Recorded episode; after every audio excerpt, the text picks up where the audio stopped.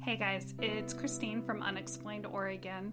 Just wanted to jump on here this week and say that we're working on some really great upcoming stories. I know we keep saying that, but what I found out is that uh, in order to do some of these podcast episodes in the way that we really want to, in the way that they deserve, and the way that you deserve, sometimes it takes us a little bit longer because we have lives, we have families and jobs, really, really, really crazy busy jobs.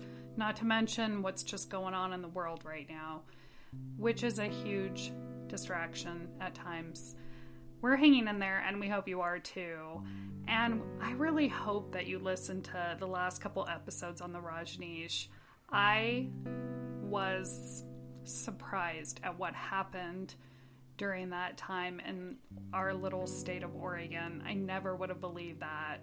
So, that being said, if you haven't had a chance, I think you should go back and take a listen. And I hope that you keep listening because we are, like I said, working on some stuff that I'm actually really excited about.